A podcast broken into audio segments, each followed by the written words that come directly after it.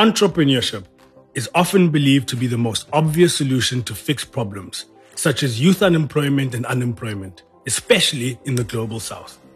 Of course, there are many opportunities for entrepreneurship in this regard, but the entrepreneur's life is complicated and sure isn't an easy road to walk we were literally like on, on, on, on our scaling level in the, in, in the business. Like we had big contracts that were coming in and we had them running for three months. We have set up um, uh, a restaurant in a shipping container in Philippi, the first, you know. So, um, but now COVID came in just after three months having that success and boom, and everything just stops. And so I would say for me, I think just looking at the, the, the, wide variety of challenges that I've had to face, I think by far the most difficult one was the the path that I chose. Obviously, you know, um, when you are you go to high school and you're doing well and then you go to varsity, the expectation for how your life should turn out from family, from everyone around you is always very structured and and you considered, you know, to either be responsible or not responsible based on your decisions.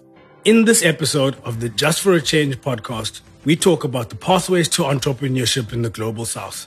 And we get some valuable insights into this world from guests who have a deep on the ground knowledge and understanding of the issues. And one of the big findings in, in my research was the fact that because young people who are first time entrepreneurs are assetless, it becomes a huge constraint. Join us as we discover how innovative change makers are changing the world in Africa and beyond. Click the subscribe button on our podcast profile to make sure you don't miss out on this episode.